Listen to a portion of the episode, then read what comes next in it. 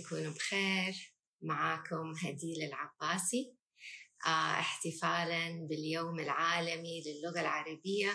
اليوم هتكلم معاكم عن آه مركزي اسمه I Can Talk Arabic. هو مركز متخصص في تعليم اللغة العربية لناطقين بغيرها. آه هنتكلم عن كيف ممكن الواحد يبدأ مشروع كهذا المشروع. إيش كانت التحديات؟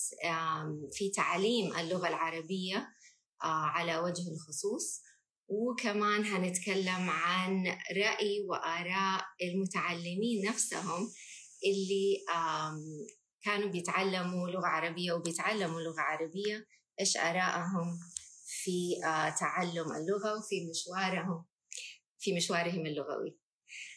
طيب وعليكم السلام ورحمة الله وبركاته.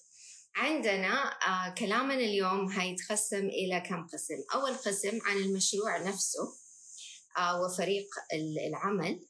ثاني قسم عن المعلم. وثالث قسم عن المتعلم نفسه. نعم إن شاء الله سيتم حفظ البث بإذن الله تعالى. إن شاء الله يعني آه ما هنطول عليكم هيكون بين 30 إلى 40 دقيقة. نبدأ إن شاء الله بسم الله. زي ما قلت اسمي هديل العباسي صاحبة مركز أستطيع أن أتكلم العربية. آه بدأنا المركز عام 2012 هذه السنة العاشرة آه للمركز. المشروع بشكل عام. أول سؤال ماذا يحتاج مشروع تعليم لغة عربية لغير الناطقين بها ليحقق أهدافه وتظهر نتائجه؟ طبعا عندي دائما الشخص اللي يبغى يسوي أي مشروع. في ثلاثة أشياء دائما لازم يحطها في باله وهذه الأشياء دائما أنا أحطها في بالي. أول شيء النية. أول شيء نيتنا لازم تكون خالصة لوجهه الكريم. أنا أبغى أسوي ذا المشروع ليش؟ عشان هذه النية هي هتكون الحافز لي هي هتكون في الأيام اللي هشعر إني خلاص أبغى يعني أبغى أوقف. النية هي اللي هتذكرني أنا ليش بسوي هذا الشيء. فطبعا أرقى وأسمى وأفضل نية هي تكون لوجهه تعالى وهذا الشيء لازم دائما نذكر نفسنا به أنا ليش بسوي هذا الشيء؟ عشان أرضي الله سبحانه وتعالى. أول شيء عشان ألاقي عمل ينفعني يوم القيامة وينفعني في قبري. آه واختيار يعني أنا أقول هذا فضل من الله سبحانه وتعالى إنه اختارني إني أعلم اللغة العربية لغة القرآن. دائما استشعروا يعني فضل الله سبحانه وتعالى عليكم إنه اختاركم عشان تسووا مشروع معين عشان تطبقوا فكرة معينة. اختار شغف معين ووضع في قلبكم عشان تفيدوا البشرية بشكل عام. يصير أول شيء عندنا النية ثاني شيء عندنا الإصرار والعزيمة. يعني شيء خلاص أبغى أسويه وهسويه. وهستمر عليه. الإصرار والعزيمة دائما تحتاج استعانة من الله سبحانه وتعالى. يعني دائما قولوا يا رب ساعدني يا رب يا رب ساعدني وفقني لأنه سبحان الله الإصرار والعزيمة مهما الواحد كلم نفسه واستشعر النية ورجع وفكر نفسه ليش بيسوي هذا الشيء بدون الاستعانة بالله سبحانه وتعالى وبدون توفيق الله سبحانه وتعالى ما في شيء ممكن يتحقق. يصير أنا أصر إني أبغى أسويه مهما هيجوك هيجوكم ناس هيقولوا لكم أنتوا ليش كذا بتسووا؟ ولا لما تبغوا تكبروا خلاص بس خليكي في بيتك ولا عائلتك وزوجك وأولادك أهم. طبعا مهمين بس برضو الواحد يقدر على حسب طبعا كل شخص على حسب مقدرته. بس سبحان الله ربنا أعطانا طاقات حرام ما نستخدمها. فأنا أقدر أقدر أخلي بالي من بيتي وأقدر أكون زوجة وأم ممتازة وفي نفس الوقت أقدر أخدم مجتمعي وأخدم بلدي. فالإس... فزي ما قلت هيجوكم ناس هيقولوا لكم ما تسووا ده الشيء ولا ما يحتاج ولا ليش بتتعبوا نفسكم ولا ولا غيركم أحسن ولا حتى هيجوك هي يعني نفسك آه، ستحدثك وهتقول لك مثلا آه، في ناس أحسن منك وكل هذه الأشياء. هترجعوا تذكروا نفسكم. أنا أصر على إني أقوم بهذا المشروع. وربنا هيعينني. يصير أول شيء عندي النية ثاني شيء الإصرار والعزيمة. ثالث شيء فريق عمل. آه زي ما يقولوا يد واحدة ما تصفق. لازم يكون معاكم فريق عمل يساعدكم على آه يساعدكم على إنشاء المشروع على الاستمرار فيه لأنه آه شخص واحد لن يكون قادر. يمكن أخ يعني أستطيع أن أعلم مثلا آه، عشرة خمسة عشر عشرين مئة شخص ولكن يعني لن أستطيع أن أفعل أكثر من ذلك لوحدي.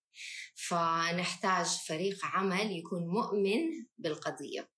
هذه الثلاثة أشياء اللي نحتاجها عشان آه، نكون ونحقق مشروع يحقق أهدافه وتظهر إن شاء الله بإذن الله تعالى نتائجه سواء كان مشروع تعليم لغة عربية للناطقين بغيرها أو أي مشروع آخر.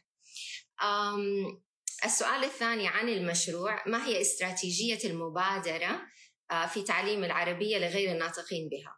آه، هل نعتمد على مصدر معين، كتاب، منشور منهج دراسي، أو نعتمد على التعليم المفتوح حيث المصادر المتنوعة والتعليم التفاعلي؟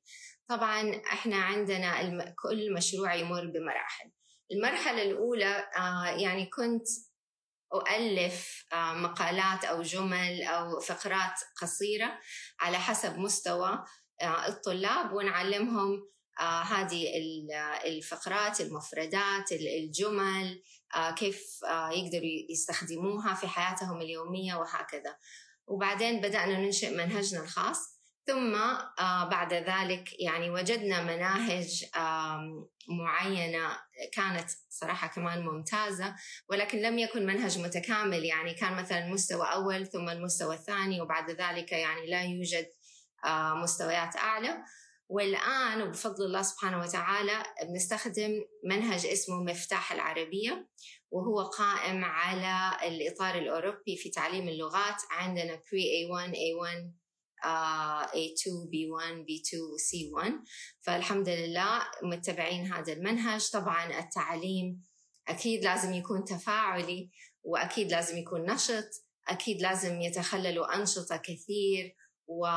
وتدريبات متنوعة آه، عشان الطالب حقيقي يستطيع أن يستفيد ويطبق ما تعلمه.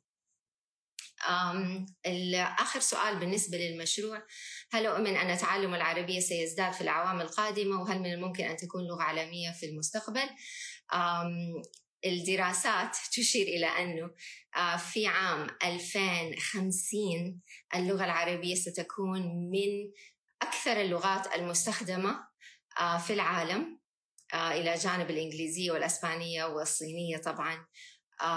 فاللغة العربية أكيد سيزيد عليها. الطلب خاصة يعني بعد الانفتاح الذي نراه في المملكة العربية السعودية بشكل خاص بالنسبة لل للتأشيرات السياحة وهكذا.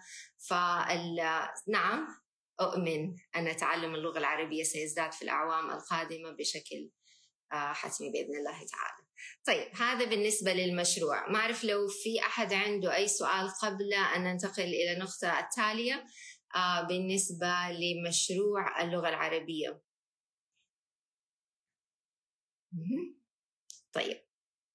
ننتقل إلى النقطة التالية. النقطة التالية عن المعلم معلم اللغة العربية. آه، أول سؤال هل يجب أن يكون معلم اللغة العربية لغير الناطقين بها متخصصا في اللغة العربية أو يكفي أن يكون ملما بها شغوفا بتعليمها؟ طبعا أنا بدأت المشروع إحنا كنا تسعة أشخاص ثمانية معلمات وأنا. ما في أحد مننا كان متخصص في اللغة العربية. كلنا كنا من تخصصات مختلفة أنا اقتصاد عندي معلمة أخرى محاسبة معلمة ثالثة يعني كنا بتخصصات إدارة أعمال تخصصات مختلفة. كلنا كان جمعنا شغفنا وحبنا للغة العربية ورغبتنا في خدمة هذه اللغة. طبعا هذا الآن عندي عندنا في فريق العمل متخصصات في اللغة العربية بجانب أشخاص غير متخصصين. ولكن دائما يعني نحن نطور نفسنا ونحاول أن نزيد من مهارات تعليم اللغة العربية وتعليم الناطقين بغير اللغة العربية بشكل خاص. آه، أي دورات يعني دائما نحاول أن نحضر دورات دائما نحاول أن نطور من أنفسنا. طبعا أنا بدأت زي ما قلت أنا كان تخصصي اقتصاد وكان عندي ماجستير في القيادة والتدريب. بعد ذلك أخذت دبلوم في إعداد معلمي اللغة العربية للناطقين. بغيرها.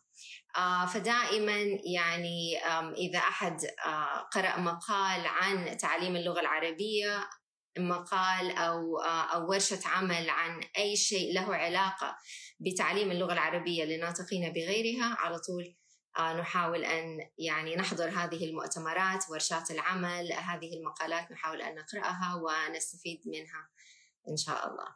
فاذا عندك شغف بالتعليم بشكل عام وباللغة العربية بشكل خاص طبعا تستطيع أن تعلم اللغة العربية. ثاني شيء لماذا نحتاج إلى تكسير العربية؟ هذا طيب.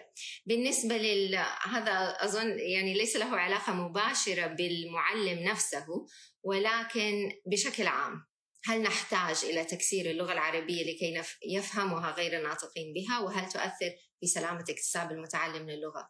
طبعا هذه ظاهرة شائعة في مجتمعنا آه، تكسير اللغة العربية لكي يفهمها غير الناطق بها. طبعا يعني هذه أسوأ هذا أسوأ شيء ممكن أن يفعله المرء آه، من من جهات مختلفة. أول شيء الناطق الناطقين بغير العربية لا يحتاجون أن نكسر لهم اللغة العربية لكي يفهموها نحن نكسر اللغة العربية كسلا منا لماذا؟ لأننا يعني عندما نتكلم مع شخص غير عربي آه لكي نوصل له المفهومة بدلا من أن نتعب أنفسنا في تسهيل مفرداتنا في التكلم ببطء كي يفهم الشخص الذي أمامنا يعني نلجأ إلى التكسير واستخدام كلمات آه، يعني غير صحيحة ومفردات وقواعد يعني غير جيدة وغير سليمة لكي يفهم الشخص اللغة العربية. الآن يعني ما الضرر من أن نقول روح واشتري خمسة كراسي؟ طيب. روح واشتري خمسة كراسي. هذه لغة يعني لغة غير مكسرة. روح آه صح يعني يعني ما هنقدر نقول اذهب طبعا. روح هي الكلمة الدارجة. آه روح واشتري خمسة كراسي. هذه لغة بسيطة وجملة بسيطة. بس بس إحنا إيش بنقول؟ بنقول أنت روح آه اشتري خمسة كرسي. طيب ليش؟ يعني ليس هناك أي داعي من آه تكسير اللغة واستخدام مصطلحات غير صحيحة وقواعد غير سليمة. آه هذا الشيء من من ناحية المتعلم أو الشخص الذي نتكلم معه يعني هناك شيئين أو ثلاثة أشياء. أول شيء لن يتعلم لغة عربية صحيحة. ثالث شيء سيشعر بالإحباط لأنه عندما يتكلم اللغة العربية هو يعرف أنه يتكلمها بطريقة خاطئة.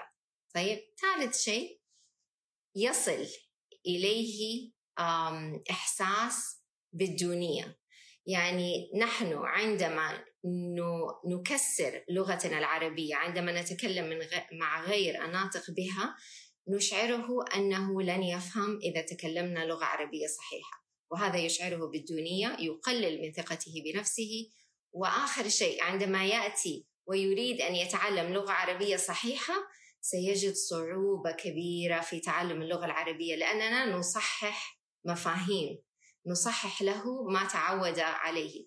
وهذا الشيء أنا يعني شعرت به ووجدته عندما علمت آه، ممرضات وممرضين وكادر طبي بشكل عام في المستشفى.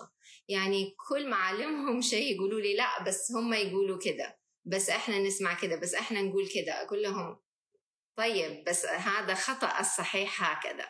فطبعا يؤثر عليه بشكل سلبي يؤثر آه، بشكل سلبي على رحلة التعلم وعلى نفسية المتعلم بشكل خاص. طيب. عندي ما هي المرحلة الأصعب في تعليم اللغة العربية للناطقين بغيرها؟ يعني ما لا أستطيع أن أقول هناك مرحلة معينة وهي المرحلة الصعبة ولكن أهم شيء في تعليم اللغة العربية هو هدم حاجز الخوف ورفع ثقة المتعلم بنفسه. آه، لأنها لغة جديدة الحروف جديدة كل شيء جديد عليه. يعني سيكتب وسيقرأ من اليمين إلى اليسار الحروف مختلفة تماما عن الحروف اللاتينية. فأهم شيء أن نكسر حاجز الخوف وأن نرفع ثقة المتعلم بنفسه. وهذا يعني هذه المرحلة هي أهم ويبدو لي أنها أصعب مرحلة لأنها تحتاج إلى جهد من المعلم وفهم لنفسيات الطلاب المختلفة كي يصل إلى آه يعني أي ما هي ما هي الطريقة الأسلم لكل طالب لكي نرفع ثقته بنفسه ولكي نح يعني نهدم حاجز الخوف عنده. طبعا أهم شيء في تعليم اللغة العربية استخدام الفكاهة، استخدام القصص، استخد... تسهيل اللغة بقدر المستطاع، يعني مثلا آه، في الفكاهة أنا دائما أستخدم يعني خاصة بالنسبة للمبتدئين آه، قصة البطن آه، دائما أقول لهم عندما تكونوا في اجتماع. والناس أول مرة تشوفكم. لازم دائما, دائما ما نبغاهم يشوفوا بطننا. فدائما ندخل بطننا إلى الداخل لكي لا يرى يعني الناس لكي لا ترى بطننا. آه وفي نصف المج... الاجتماع يعني ما زلنا لا نريد آه أن يروا بطننا. ولكن في آخر الاجتماع خلاص تعبنا وخلاص لا يهمنا إن رأوا بطننا أو لا. فأقول لهم نفس الشيء بالنسبة للحروف العربية. في بعض الحروف العربية عندها بطن وبطن من أول الكلمات التي يتعلموها. البطن ففي أول الكلمة أبدا ما نشوف بطن ما في بطن. في نص الكلمة في نص الاجتماع ما زلنا ما في بطن لسه ما في بطن. لا نرى بطن في نصف الكلمة أبدا. وتعود البطن مرة أخرى في آخر الكلمة. يعني سين مثلا. ما في بطن ما في بطن وفي النهاية تعود البطن. فدائما دائما يعني هذا يعني بعد ما يتعلموا هذه المهارة في الكتابة ابدا ابدا ما هينسوا. وبعدين حتى لو أخطأوا وكتبوا مثلا السين ببطن في نص الكلمة أقول لهم إيش البطن هذه دائما لازم ما نشوف البطن في نص الكلمة. ف... فهذه الفكاهة بشكل عام. ثاني شيء البناء اللغوي. البناء اللغوي مهم جدا جدا في تعلم لغة البناء اللغوي. يعني مثلا نقول أخذنا كلمة كتاب. كتاب من الكلمات يعني من الكلمات الأولى التي يتعلمها الطالب. كتاب. طيب الآن نريد أن ننتقل إلى الأفعال. أخذنا كلمة كتاب. طيب طبعا لازم نعلمهم طريقة إيجاد الجذر. دائما عندنا مد ألف دائما نشيل مد الألف إذا نريد أن نجد الجذر. طيب خلينا نشيل الألف من كلمة كتاب. آه عندنا ثلاثة حروف. كتب إذا هذا الفعل. ما معنى كتاب؟ هو الكتاب الذي نعرفه كتب يعني نكتب. طيب عندما نريد أن نحول كلمة كتب إلى اسم مكان. ما ما مكان. إذا نضع ما في بداية الكلمة. مكتب مكتب هو المكان الذي نكتب عليه. فدائما نبني البناء اللغوي آه يعني بالتدريج مع الطالب. آه كما قلنا تسهيل اللغة عن طريق القصص والأشياء الواقعية من حول الطالب. يعني مثلا عندما نعلمهم الآل الشمسية والقمرية آه أقول لهم إذا يعني إذا طالعنا على القمر آه نقدر نفتح عيننا ونطالع عليه بوضوح. نعم إذا ال القمرية الكتاب نسمعها ونقولها بوضوح. ال ولكن الشمس هل نستطيع أن يعني نرى الشمس بوضوح ولا لازم نقفل عيننا شوية؟ فلا نقفل عيننا فنسقط اللام. إذا لا نقول اللام الشمسية. الشمس. وهكذا. يعني أشياء نربطها بالواقع بالحياة الواقعية. نحاول تفكيك الكلمات أيضا من المهارات المهمة في تعليم اللغة العربية. يعني مثلا الأسبوع الماضي أخذنا كلمة بساط بساط بساط يعني السجادة. فطيب ما معنى بساط؟ نعود إلى الجذر. بساطة. نحن نعرف ماذا نقول عندما نكون سعيدين؟ أنا مبسوطة. مبسوطة إذا هو شيء هكذا نبسطه. نبسط البساط ينبسط على الأرض.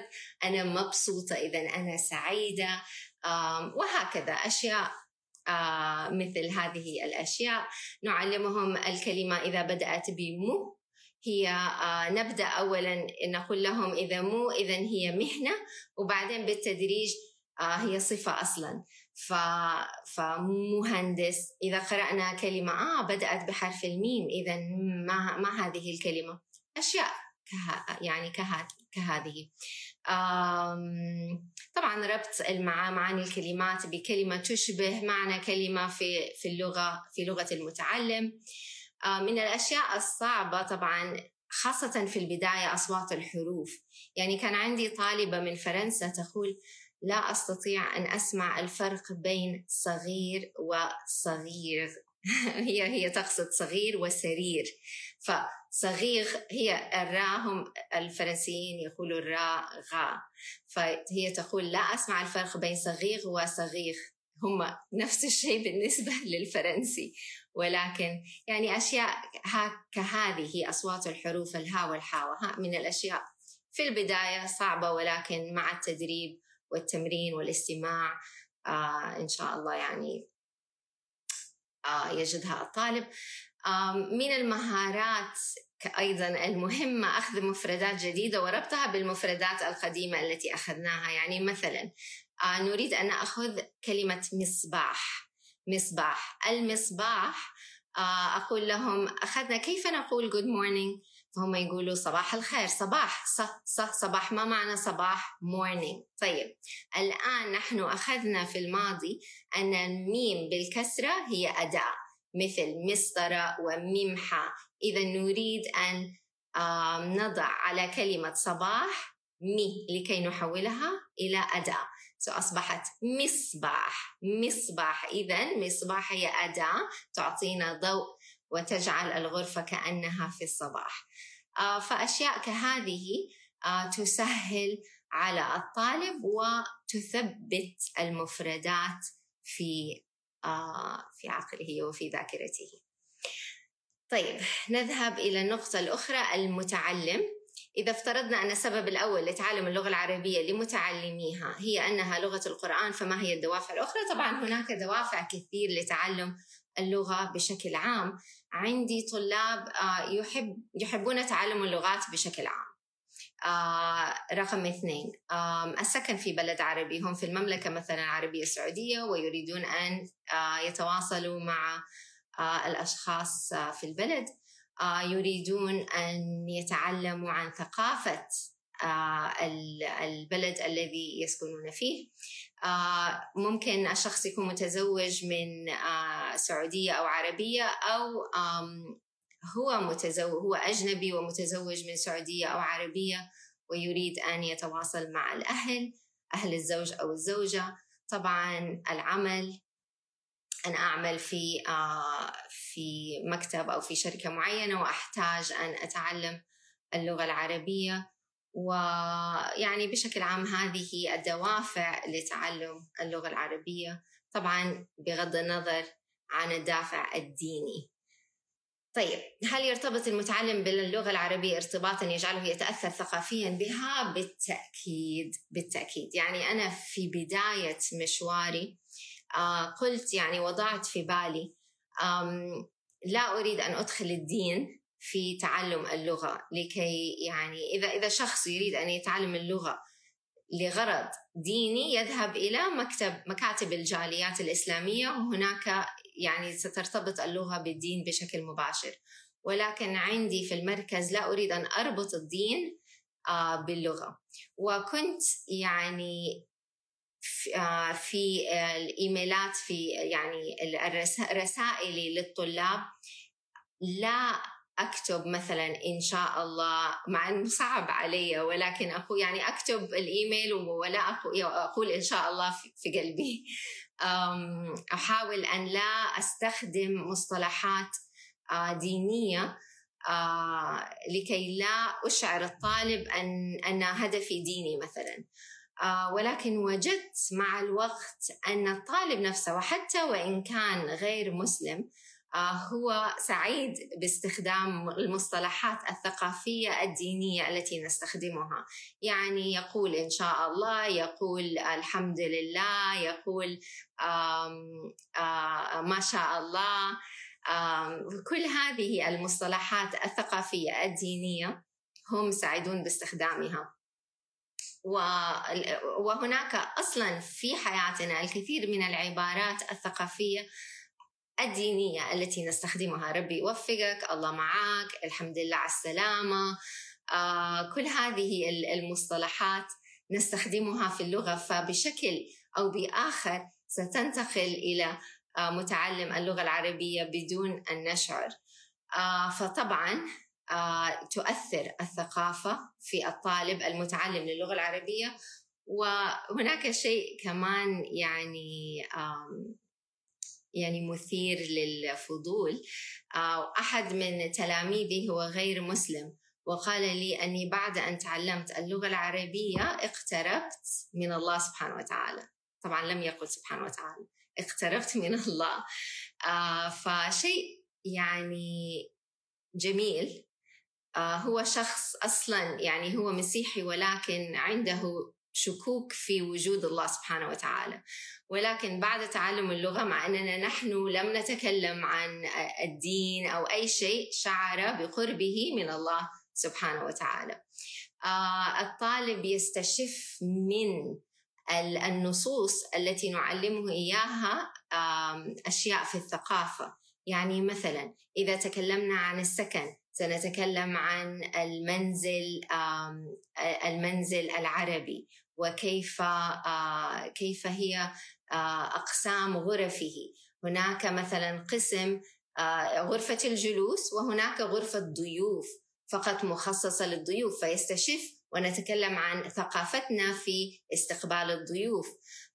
عندنا عندما نتكلم عن الأسرة من خلال النص يستشف الطالب ويتعلم المسؤوليات توزيع المسؤوليات على الوالدين في الأسرة آه، كيف الأشخاص يتعاملون مع الجد والجدة وهكذا.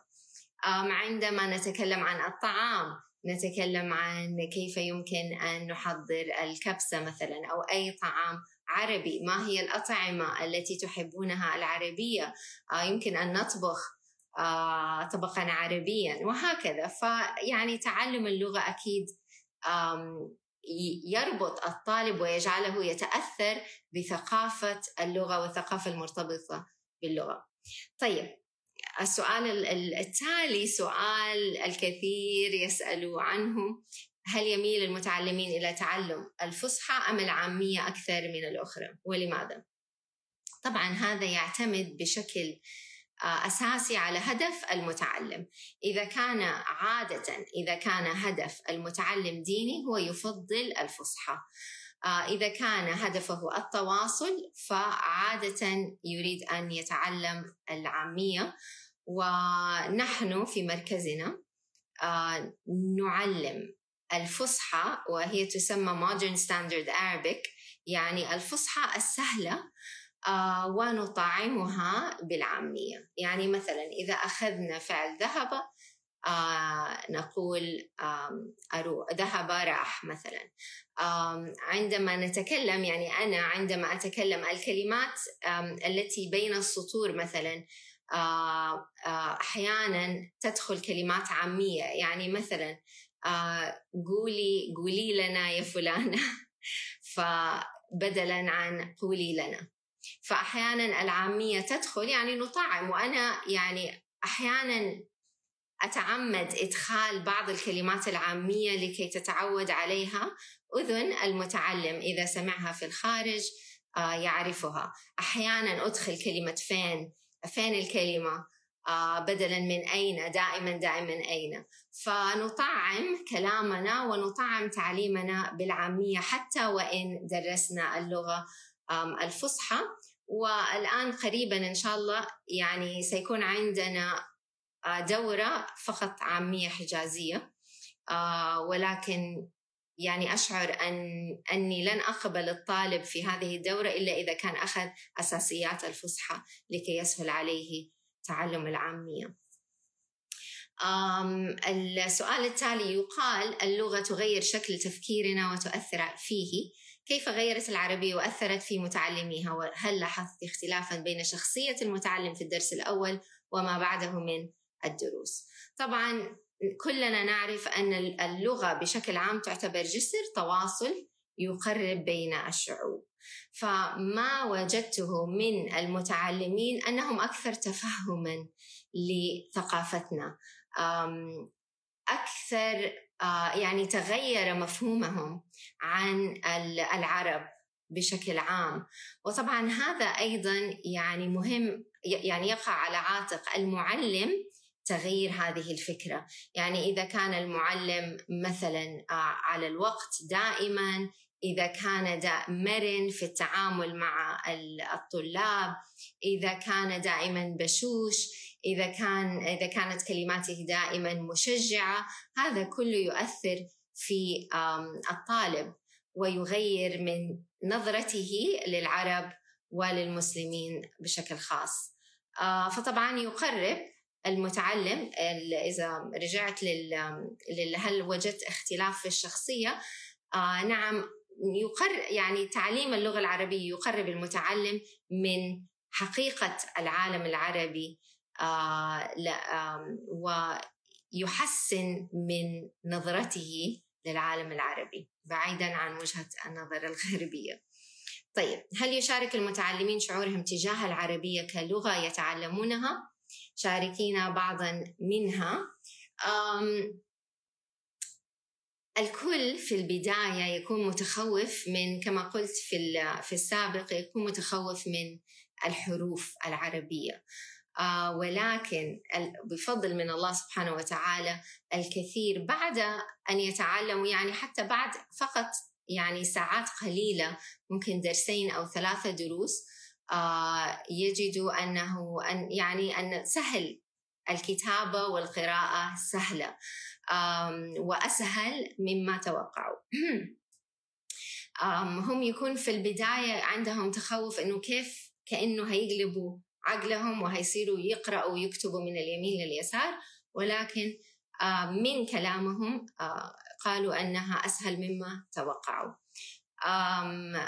بعض الطلاب يعني يقولوا يعني أشعر أشعر بهم يشعرون بجمال اللغة. يعني أحد الطالبات قالت لي مرة أنها كالموسيقى أن الكلمات كالموسيقى لأذني. اللغة العربية لغة جميلة وكلنا نعرف أنها لغة جميلة ولكن عندما تسمعون آه، من من الأجانب وغير العرب يعني وتشعر بشعورهم آه، وهم يتلمسون جمال اللغة العربية فعلا تشعر أكثر بقيمة هذه اللغة.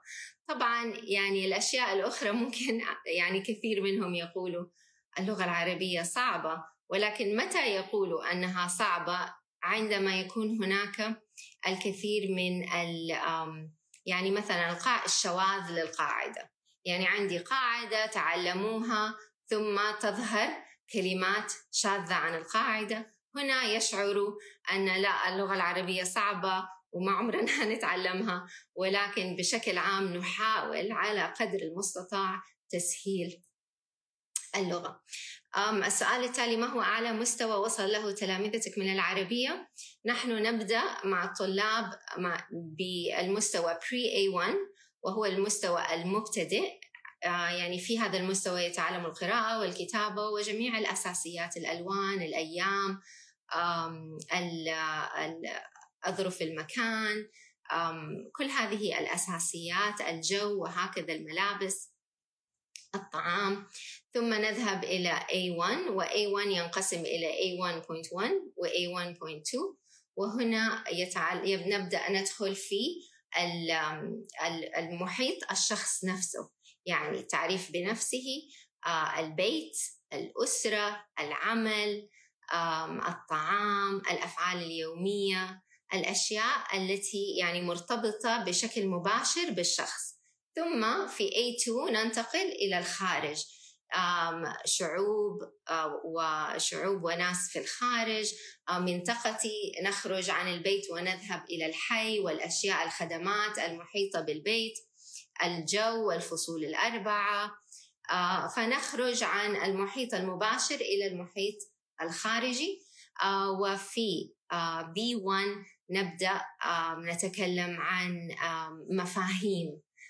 مفهوم الغنى مثلا مفهوم الكرم مفهوم السفر والرحلات ونتكلم عن شخصيات عربية وغير عربية. فنكبر ونوسع محيط الدراسة.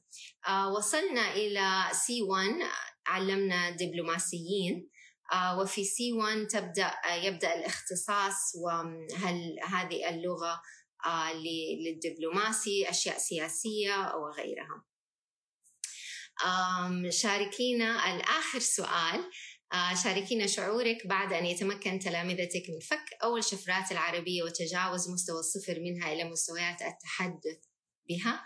طبعا سعادة وشعور لا يوصف أبدا أبدا. يعني عندما نصل إلى A2 و يعني كل فترة الدرس ساعتين نتكلم فقط باللغة العربية. الطلاب عندما نشرح المفردات يشرحوا لبعضهم البعض باللغة العربية يعني شعور حقيقة لا يوصف. خرجت مع إحدى طالباتي وكل الخرجة كانت باللغة العربية وهي اسمها هرومي من من اليابان. فتخيلوا يعني تخرجي مع شخص وكل الجلسة باللغة العربية. خرجت أيضا مع طالبتين آه، من أمريكا كل الجلسة باللغة العربية. حتى يعني أنا حاولت أحيانا أن أتكلم قليلا باللغة الإنجليزية وهم يجاوبوني باللغة العربية. فاللهم لك الحمد يعني شعور رائع جدا جدا. و يعني أتمنى حقيقة الكل يشعر به شعور الإنجاز شعور يعني فضل الله سبحانه وتعالى علينا وشعور كمان قيمة اللغة العربية. يعني تشعر فعلا بقيمة كوننا عرب وقيمة كوننا نتكلم ونتحدث ونكتب ونقرأ باللغة العربية. فضل من الله كبير علينا. نحب وأظن من مسؤوليتنا أن ننشر جمال اللغة العربية. أهم الناس أولادنا يشعروا بقيمة اللغة يشعروا بأهمية هذه اللغة آه ثم ننتقل إلى الخارج ونعلم على قد ما نقدر الناس اللي حوالينا. آه نحسن من من نظرة الشعوب المختلفة للعرب وللمسلمين. هذه مسؤوليتنا. وإن شاء الله أكون يعني ألميت بالموضوع. لو أحد عنده أي سؤال ممكن نأخذ دقيقتين نجاوب على الأسئلة.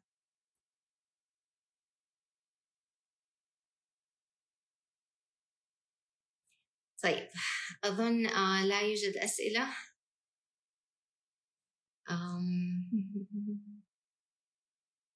طيب عندنا سؤال. بعيدا عن المصادر المستخدمة في الوصول هل الطلاب يجدون صعوبة في الحصول على محتوى مقروء أو مرئي أو مسموع مخصص للمتعلمين بحيث يساعدهم يكون مكمل للعملية التعليمية؟ سؤال ممتاز الصراحة. الآن أصبح هناك الكثير من المصادر. أحيانا يصعب علينا إيجاد مصادر باللهجة السعودية ولكن الآن يعني أعتقد أفضل كثيرا من البداية. يعني في بداياتي في 2012 آه، كنت ألجأ إلى آه، الأفلام الكرتونية لأنها عادة تكون باللغة العربية وكانت جيدة. ويعني نلجأ إلى الجزيرة نلجأ إلى الأفلام الكرتونية بشكل عام. ولكن صعب إيجاد محتوى يكون الكلام فيه يعني أبطأ قليلا من المعتاد. ولكن الحمد لله يعني المنهج الذي نستخدمه يوجد به الكثير من الأشياء المسموعة التي تساعد على آه، تنمية مهارة الاستماع. فجوابا على السؤال ليس سهلا يعني يوجد صعوبة قليلا. ولكن الآن آه، أفضل. آه، كيف ممكن آه، ننضم لفريق تعليم العربية في المركز؟ عندنا الانفو at icantalkarabic.com يمكن أن من خلال الإيميل من خلال الموقع icantalkarabic.com فقط ارسلوا لنا. وإن شاء الله نتواصل معكم. الله يعطيكم العافية وإن شاء الله نراكم على خير وكل عام وأنتم بخير. ويوم لغة عربية جميل للجميع.